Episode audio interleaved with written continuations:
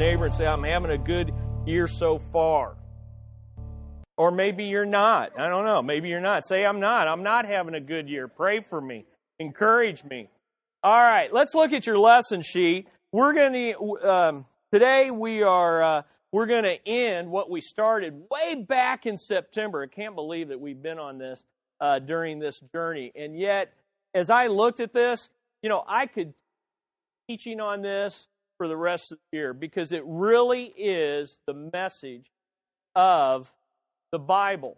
In fact, our missionary Sam Masters, when he preached last uh, week, had an aspect of ex- exclusivity of the gospel of Jesus Christ was one of the points in his sermon because it's just there, it's everywhere. And I really wanted to end this with this idea. Uh, we're addressing this this something that we spent the latter part of last year for this very reason in the center, or what I want to remind you of is this that this goes on to this year, next year, year to come until Jesus comes back.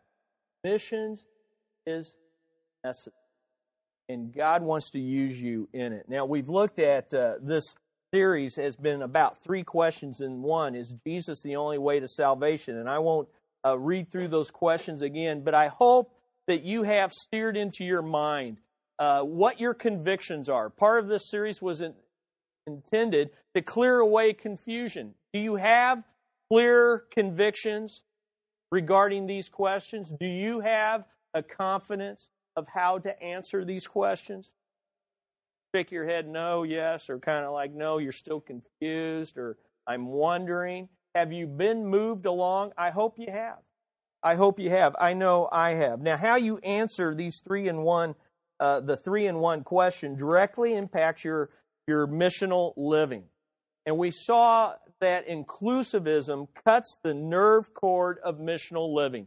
If you think there's other ways to be saved than hearing the gospel and believing in Christ, you will not be near, near as motivated. In fact, I would venture to say you would eventually quit witnessing all along. Now, people who believe Jesus is the only way still don't witness. So it doesn't mean it's an automatic, but it means this we are without excuse. And there's an inconsistency. If we believe what we have been learning in this series and do not witness actively, passionately, consistently, then there's an there is a, a break between what we believe and how we're living. Now, we were looking the, at the arguments of inclusivists and see whether inclusivism actually increases the motivation for missions. The first question we asked was Does inclusivism motivate us to speak boldly, take risks, face opposition, and endure hardship in fulfilling the Great Commission?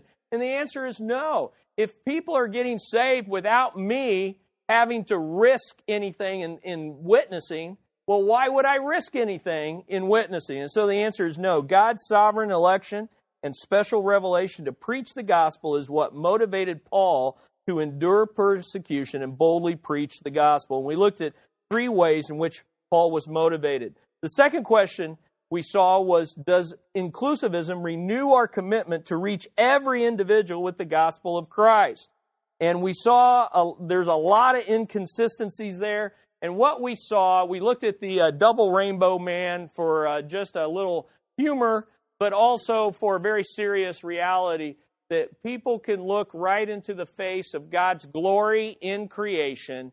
And while they are overwhelmed by it, while they, in a sense, enter into worship, uh, as he kept saying, Oh my God, oh my God, and was just overwhelmed, and yet it's not worship of the Lord Jesus Christ. It's not worship of the one true God. It didn't lead and doesn't lead to repentance and to a desire to seek the truth of the gospel. So that brings us to number three. And here's the question that we have today Does inclusivism broaden our understanding of evangelism in such a way that it motivates missional living? Does inclusivism broaden our understanding of evangelism in such a way that it motivates missional living? Well, think through this with me. This is really the only way an inclusivist can argue for world missions. In other words, if people are out there getting saved without hearing the gospel, then what's your motivation for missions? You have to broaden the motivation for missions beyond sharing the gospel. You have to make, there has to be some bigger reason for the Schmidts to go to Africa than simply sharing the gospel because many people are getting saved without hearing the gospel. So maybe they should just go and create an egg company and, and just let it settle for that. You know, that's missions. I, I created an aid company, help the economy, and further that. Is that what they're talking about? Well, it, it just doesn't make sense. Here, here's what they claim. They claim that our motivation as exclusivists, our motivation for evangelism and missions must be greater than just escaping hell. And they're right if untold billions are already saved before we get there. See, they see us as simply saying, oh, the only reason to have missions is to get people out of hell. Well, since people in their thinking are already getting out of hell, we have too narrow a view of missions, and that's why we think inclusivism hinders missions because we just don't have a big enough picture. Well, let's let's think about this. What should we be burdened to tell people who have never heard but are already saved? Because that's what an inclusivist is going to do. An inclusivist is going to be a missionary in order to tell people something they have never heard and yet they are already saved. Are you with me? That's what missions becomes. So what would they be telling them? Well, here's here's and this is coming from people that hold this position. Number 1, tell them who has already saved them. A part of what an inclusivist would do is say, "Hey, by the way, actually the first thing you would tell them is that they are saved because most of them don't even know that. So, hey, by the way, you're saved, but you don't know it, and the person who saved you, you don't know, is Jesus Christ, so let me introduce you to him. Right? Now, some of you are like going, that just doesn't make sense. Exactly, Sherry. It doesn't make sense. That's how you should be looking. This is, this is ridiculous. It's just ridiculous in light of the teaching of Scripture. You would tell people you're a part of the people God, or you're saved and you're not a part of the people God, and you need to become a part of the people God. Now, that just doesn't even make sense at all in light of Scripture people that are saved but not part of the people of God. But I'm here to tell you that now that you are saved, but you didn't really know it, and you didn't know who saved. And by the way, you're a part of the people of God that you don't really even know about. Number three, you have or need to enter into a covenant relationship with God through Christ. Now, think about this. You're saved apart from the new covenant a new covenant. It just doesn't make sense. And here's number four. You need to be baptized by Christ with the Holy Spirit to be part of the body of Christ. Now, can you imagine a scenario where someone's born again in this age, the church age, they're born again, they don't really know it, they don't have never heard of Christ, and now they need to hear about Christ just so they can be suddenly baptized with the Holy Spirit and uh, become a part of the body of Christ. Now, what, the, what does all this do? Here's what it does. What kind of salvation do you have if you don't know Christ, you're not a part of the church, and you don't have the Holy Spirit? What that just deepens the new birth. Oh, we can say they're saved, but what kind of salvation is that? It's small, it's minuscule, it's nothing like what is described in the New Testament. Also, this cheapens Jesus Christ. Oh, uh, you're saved. You have all that glorious relationship with God. Your sins are forgiven. You're eternally secure. Oh, and oh, by the way, we're here to tell you about Jesus. Totally disconnects Christ from, the, from his saving work. It cheapens the salvation that is seen in the Scripture, and it cheapens so, does inclusivism broaden our understanding of evangelism in such a way that it motivates missional living? I would say no.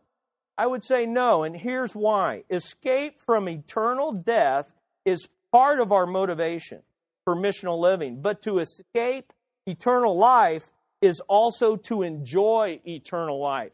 Here's the thing they want to say that we as inclusivists, all we care about is escaping hell. And let me say this that yes, there is times when there have been people, and maybe you have been in this camp. All I want to do is get this person saved. All I want to do is see them not go to hell. And as soon as they make that decision, we wash our hands of it, we feel relieved, and we move on to the next person. Do we sometimes think that way? And yet the reality is this escaping hell is linked to enjoying the benefits of heaven. Uh, escaping separation from God means I get to enjoy a relationship with God. And so we don't separate these two things. Now, let's turn our Bibles to Acts 10. We've talked about Cornelius many a time and have failed to ever really examine this story. And yet Cornelius, it's it's it's ironic that the story of Cornelius is used by inclusivists and they feel like this proves their point when in fact the story of Cornelius shows that even people who are well at least in the time of Acts the people who feared God and were religious were still unsaved because Christ had been born, died, rose. We're in a new dis- we're in a new- and in this new age, even the most religious, the most God fearing of people still need to hear the gospel of Christ, place their faith in Him, be baptized with the Holy Spirit, and be born again. Let's see this. Cornelius is their poster boy. But the Bible clearly shows that he is unsaved in need of hearing the gospel. Now, notice in your notes what it says. Inclusivists focus on the good works of Cornelius and God's communication with him through a vision to say, There, see, this guy is saved. He doesn't know Christ. He still needs someone to come. Peter still needs to preach the gospel to him, yet he's saved. Look at all that the Bible says. So let's look at Acts chapter 10, and let's look at verses 1 through 4. There was a certain man in Caesarea called Cornelius, a centurion of what is called the Italian regiment. So we have a, uh, a Gentile individual, not a Jew, a Gentile. Number two, a devout man and one who feared God with all his household, who gave alms generously to the people. Now, and prayed to God always. What we have here is not only a Gentile, but a God-fearer. And a God-fearer was someone who was convinced of the, of the, uh, the biblical teaching of Judaism, yet they didn't want to be circumcised. They didn't want to become a Jew, but they believed in what the Jews taught and believed in the God of the Jews, but they're not ready to make that commitment to circumcision. And so notice it emphasizes that he feared God with all of his household. He gave alms generously to the people. The people would have been the Jewish people. So here's a Roman guy supporting God's people financially. And the kicker is he prayed to God always. And so they focus on that and say, wow, look at these good works.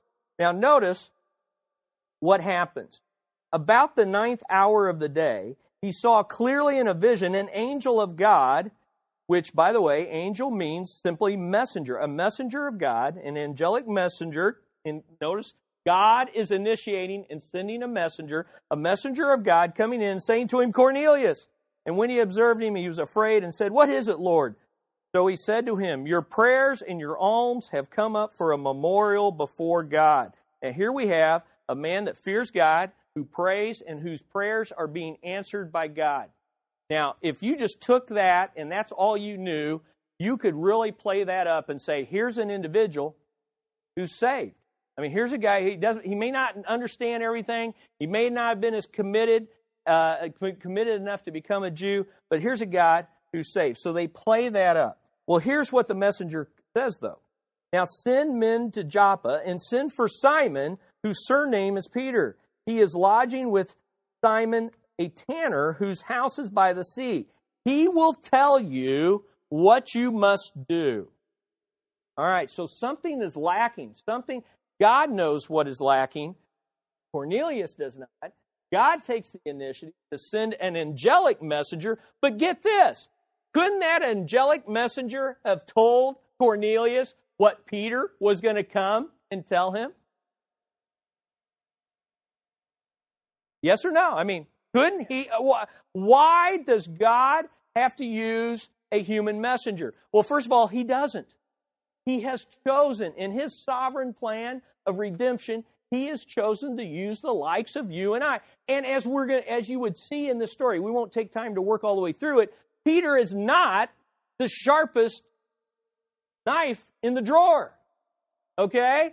While Cornelius is praying, and yes, he's responding to God's grace, he's responding to God's people. And by the way, he isn't responding to the stars, he's responding to the scriptures that are in that are being communicated and possessed by the people of God, the Jews in which he is has, has some sort of connection with.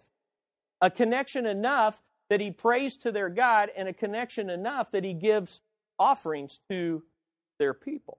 So even where the, the point that he's gotten to at this point in the story has not come through general revelation. We have good basis to believe, it, it, is, it isn't explicit, but we have good basis to believe that it has come through special revelation through God's people. But what strikes me in the story, as it does about the Christmas story that we just went through, and, is that angelic messengers are going throughout the universe proclaiming good news, but they're always proclaiming go and see it from a human messenger, or in the time of Christ, literally go and see the, the human baby, uh, Jesus Christ. So it's very interesting.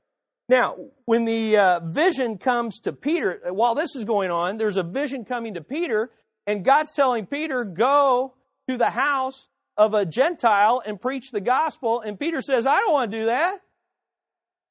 That would be make me unclean. And God says, Look, what's, what's clean and what's unclean is for me to decide, not for you. You need to just obey me. Go. And so after seeing the vision, saw it three times, he finally gets the picture. There's a whole lesson right there in us about reluctant messengers. God says, Go. We're no different. The Great Commission has been given to us. God says, Go. And what do we say? Oh, no, God, I, I understand better how this plan should work. You know, and here's what inclusives say Lord, we understand better how this works. These people are already saved. They don't need to hear from me. Well, the vision comes to, to Peter as well. Now, here's come down to verse 22. The vision comes to Peter. God speaks to Peter in a vision and says, You need to go and share a message with a man who I already told to get ready to hear a message from you, and he's already sent messengers to you to bring you to him. And here's what these messengers say. Verse 22 And they said, Cornelius the centurion, a just man, one who fears God, has a good reputation among all the nation of the Jews. So there again, it emphasizes this man has a reputation and a relationship a God fearing relationship with God's people, which means he's been exposed to the gospel through the Old Testament, was divinely instructed by a holy angel to summon you to his house. And then, man, I would underline this, I would star this, and to hear words from you. To hear words from you. Now, this is the point that we've been driving at what about those who have never heard? What is their need? Their need is to hear words from us, from the Schmidts, from our missionaries, our missionary partners, from you and I. They need to hear words from you. Now, notice uh, in the next point in your uh, notes, it says the inclusivists try to explain away Acts 10, 33 through 44, and Acts 11, 12 through 18. Because what happens? Well, when these two get together, Peter finally uh, uh kind of gets the point, and he travels and he comes to Cornelius' house. Cornelius, by this time, has gathered all his friends and family, and wouldn't uh, every pastor and evangelist and every uh, God fearing Christian would love to have this uh, uh, just a house full of people ready to hear the gospel. Wouldn't you love that? Wouldn't you love to see that? And yet, God can work in that way. He really does, and He can. Now, notice what happens in verses 33 through 44. He begins. to preach the gospel. Look at verse 33. So I sent to you immediately, and you have done well to come. Now, therefore, we are all present before God, and here it's repeated, to hear all the things commended by you. And then I love this. Then Peter opened his mouth. Then Peter opened his mouth and said, In truth, I perceive that God shows no partiality, but in every nation, whoever fears him and works righteousness is accepted by him. Now, here's what the inclusivists do with that verse 35. They say, see, Peter shows up and he opens his mouth, but what he does, he doesn't open his mouth to preach the gospel to save them. He opens his mouth because he's, his eyes have been opened and he sees, look, God saves people in every nation if they just fear if they would just fear him. Every nation whoever fears him and works righteousness is accepted by him. Does that sound like the words of saving grace? It does. God accepts you. He saves you. But the reality is that word accepts is never used in relation to salvation. It's never used in that way. All he's saying is, I see now that any person from any nation, wherever they are, is welcomed by God to hear the gospel. It's a divine welcome. It's not God's divine will to save whoever is just religious. Are you with me? What he's saying is, i I see now that it's my role as a believer to preach the gospel anywhere and to as many as who will hear. And then he proceeds to preach the gospel. Now he goes down through and he preaches it, and he says, uh, verse 42, we'll drop down, uh, and he commanded us to preach to the people and to testify it is he who was ordained by God to be the judge of the living and the dead. So there he is. He's preaching bad news as well as good news. To him, all the prophets witness that through his name, whoever believes in him will receive remission of sins. He's taken the Old Testament. Remember our lesson on the gospel in the Old Testament? He's taken the Old Testament. He's saying, look, all the Old Testament points to Christ. Whoever believes in him will receive remission or forgiveness of sins.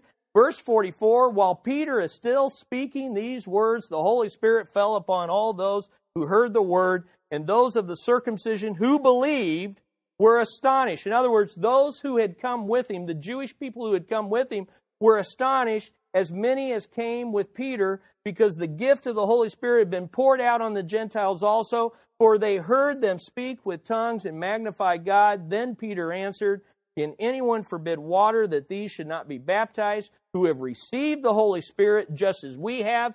How did they receive the Holy Spirit? Through the preaching of the gospel and putting their faith in Christ, they received the Holy Spirit. It came all at once, and ever since Cornelius, that's the way it's supposed to be in the rest of the church age. No one's out there who has never heard of Christ.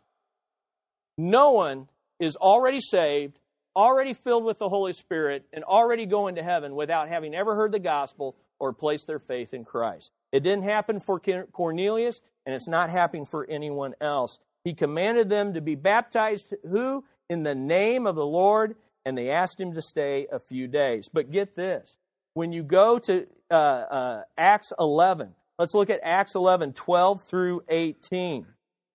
Notice what happens here.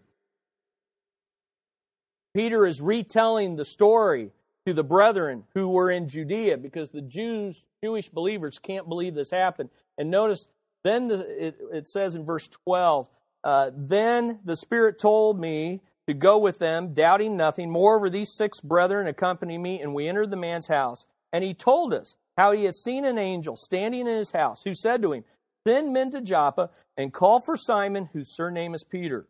Now, notice verse 14. Who will tell you words by which you and all your household will be. You tell me how you can read this story and come out of this that Peter was already saved, didn't need to hear the God. It says right there, by which you will be saved. Now, let me say this. Was Peter say, I mean, was Cornelius already saved in the Old Testament? I think he was. Now, some would argue, some good scholars, some good Bible would argue that he wasn't. I think he was in the Old Testament sense. But the point is, he's no longer living in the Old Testament age. He's living in what age? The New Testament age. And God is trying to drive a point home that in this New Testament age where Christ has lived, died, rose, and reigns, and it's only Him through which we are saved, what must we do? We much must preach the gospel to those who have not heard of Him because Cornelius had never heard of Christ. He had never been baptized with the Holy Spirit the moment he believed. All that had to take place, and God chose to do it through a messenger. A weak messenger, an imperfect messenger, perhaps even a fearful messenger. Hey, could it be a messenger just like you and I are right now? Yeah. Should it humble us that God would use the likes of us to preach? Good. But what the devil gets us to do is to think God would never use the likes of us. God doesn't want to use me. God couldn't use me. Look at me. I'm fearful. I'm, I'm hesitant. I'm, well, yeah, I'm those things too. But when I'm obedient, like Peter became obedient, then God does great things and he will save through the preaching of the gospel. So, the answer is this that, uh, that we need to get out and preach the gospel. That brings us to number four. Does inclusivism exalt love as the primary motivation for missional living in a way that exclusivism doesn't? Here's what the inclusivists want to say You exclusivists out there don't really love people.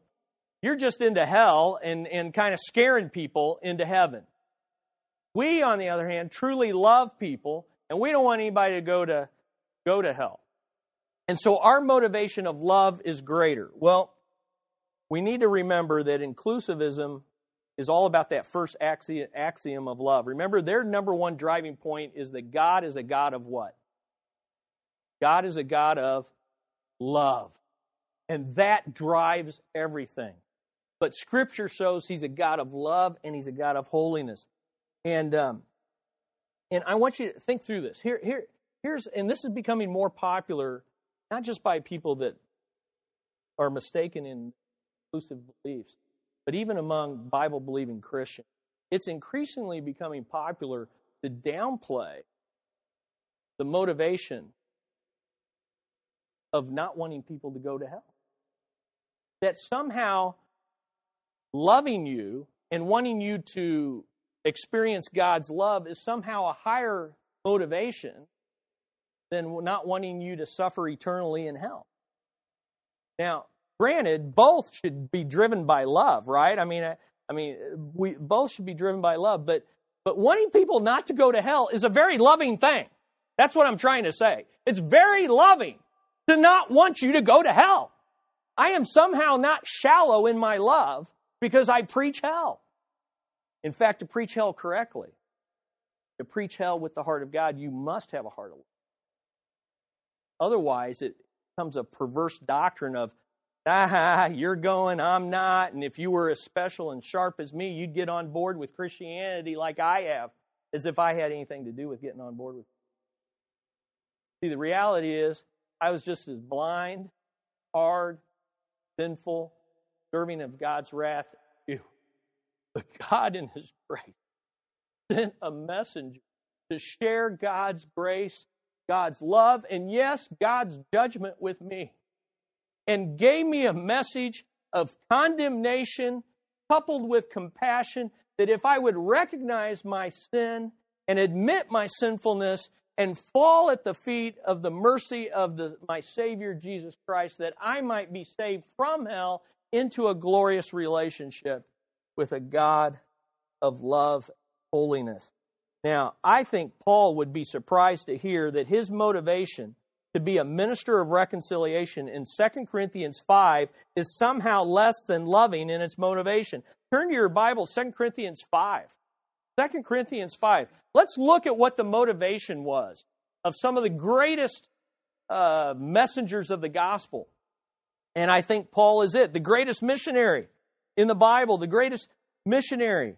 uh, really in church history. Here's what motivated him 2 Corinthians 5 9 through 11. This is right before he says, I'm a minister of reconciliation with a message of reconciliation, and I'm motivated to share it. Here's my motivation. Verse 9. Therefore, we make it our aim, whether present or absent, to be pleasing to Him. Here's our ultimate motivation we want to please God. God has told us for we must all appear before the judgment seat of Christ, that each one may receive the things done in the body according to what he has done, whether good or bad. Now, verse 11, knowing therefore the terror of the Lord, we do what? We persuade men.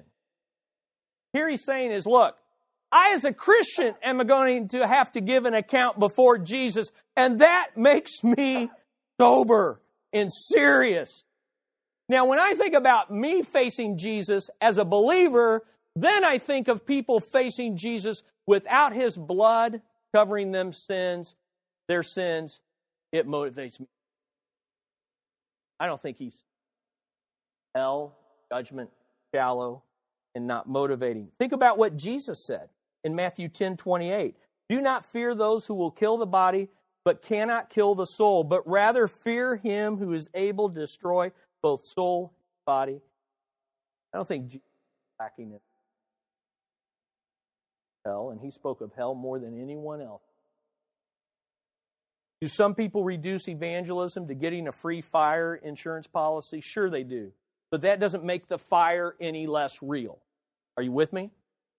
Because people reduce Christianity to fire insurance doesn't mean the fire isn't real or that we shouldn't be talking about it. Listen to this. The risk, here, here's an illustration. The risk I'm willing to take to save someone from execution, they're on death row. The risk I'm willing to take to save someone from execution is not increased by telling me he's no longer on death row. Okay, I got a friend that's on death row, they're facing execution. I'm trying to call the governor. I want to stay of execution. I want to do everything. And then someone says, oh, by the way, they're not in death row anymore. Now, what are you going to do? Okay, that takes the burden off. Takes the... But here's the reality. But how much would you risk to sell someone on death row that he can not only get off death row, but also be released from jail to enjoy life as an innocent, law abiding citizen? Not just escape execution, but actually be recognized as a law abiding citizen who has not broken the law. That would motivate me. That's the message of the gospel. Listen, the Bible says we're all on death row and the wrath of God abides on us. We need more than a stay of execution.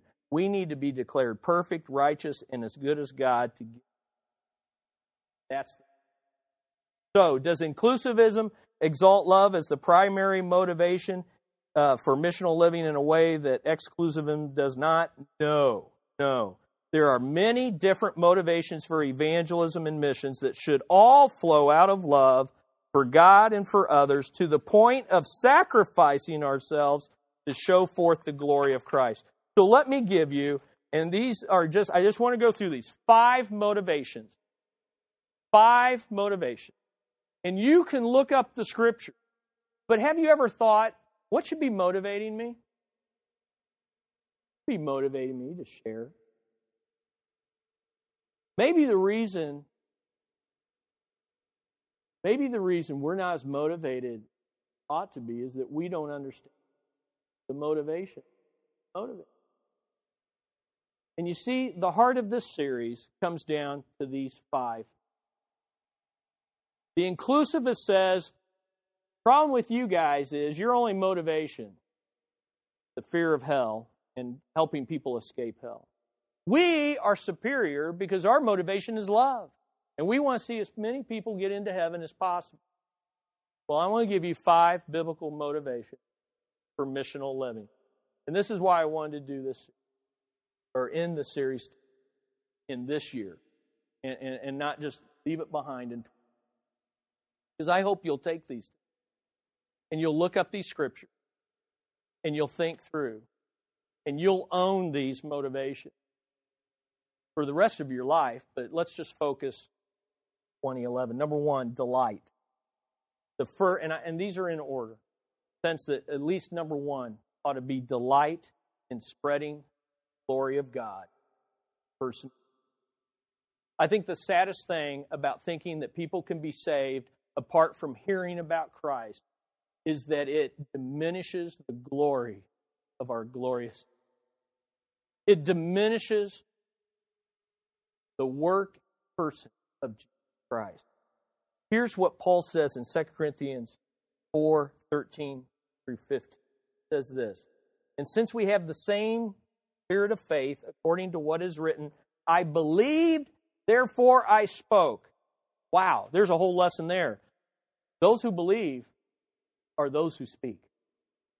I believed, therefore I spoke. We also believe and therefore speak, knowing that he who raised up the Lord Jesus will raise us up with Jesus and will present us with you. For all things are for your sake. Listen, that the grace having spread through many may cause thanksgiving to abound to the glory of God. We ought to want to share the gospel so that people get saved and there's more people spreading the glory of God. Number two, desire.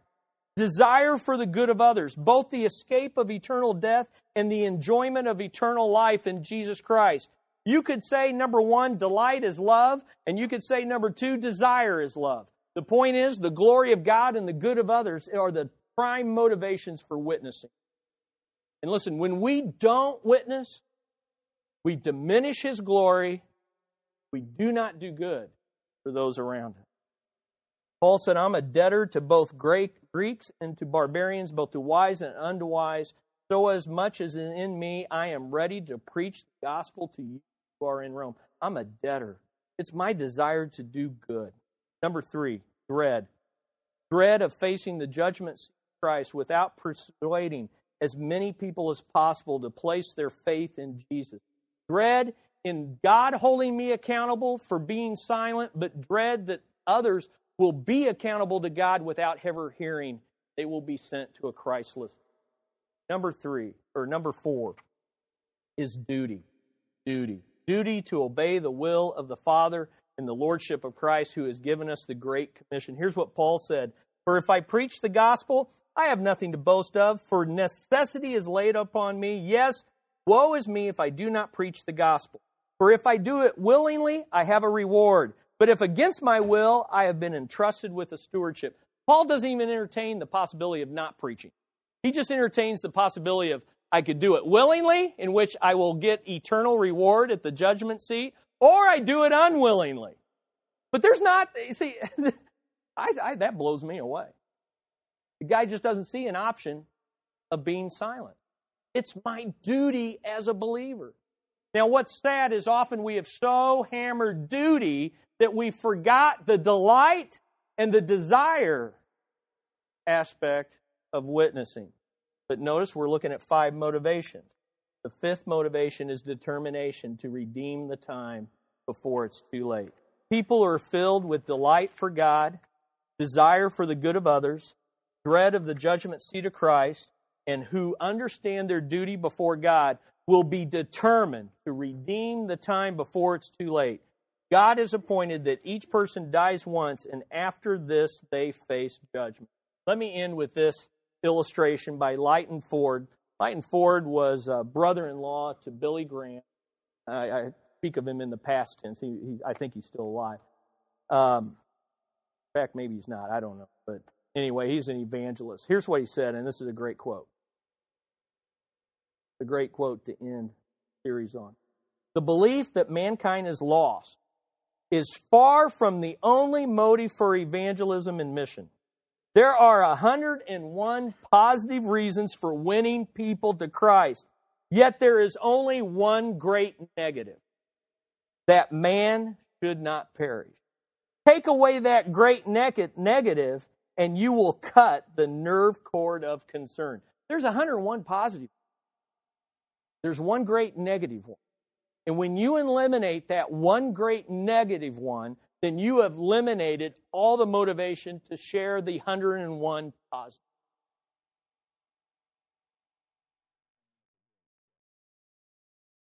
One uh, believer prayed this Oh God, may we never get used to hearing the thud of Christ's feet on the road.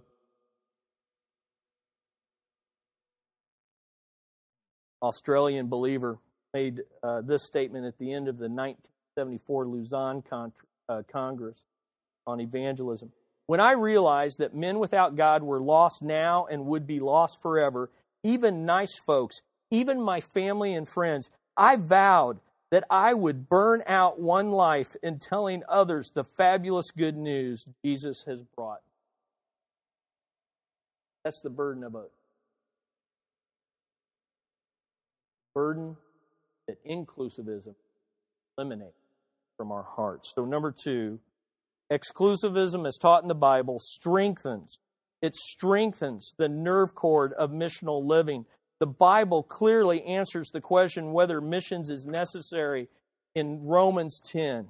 And we'll save that maybe for next year's missions, uh, world outreach. But here's what I want to say to you today How do you answer the question, is Jesus the only way to God? And look at, at the bottom of your notes.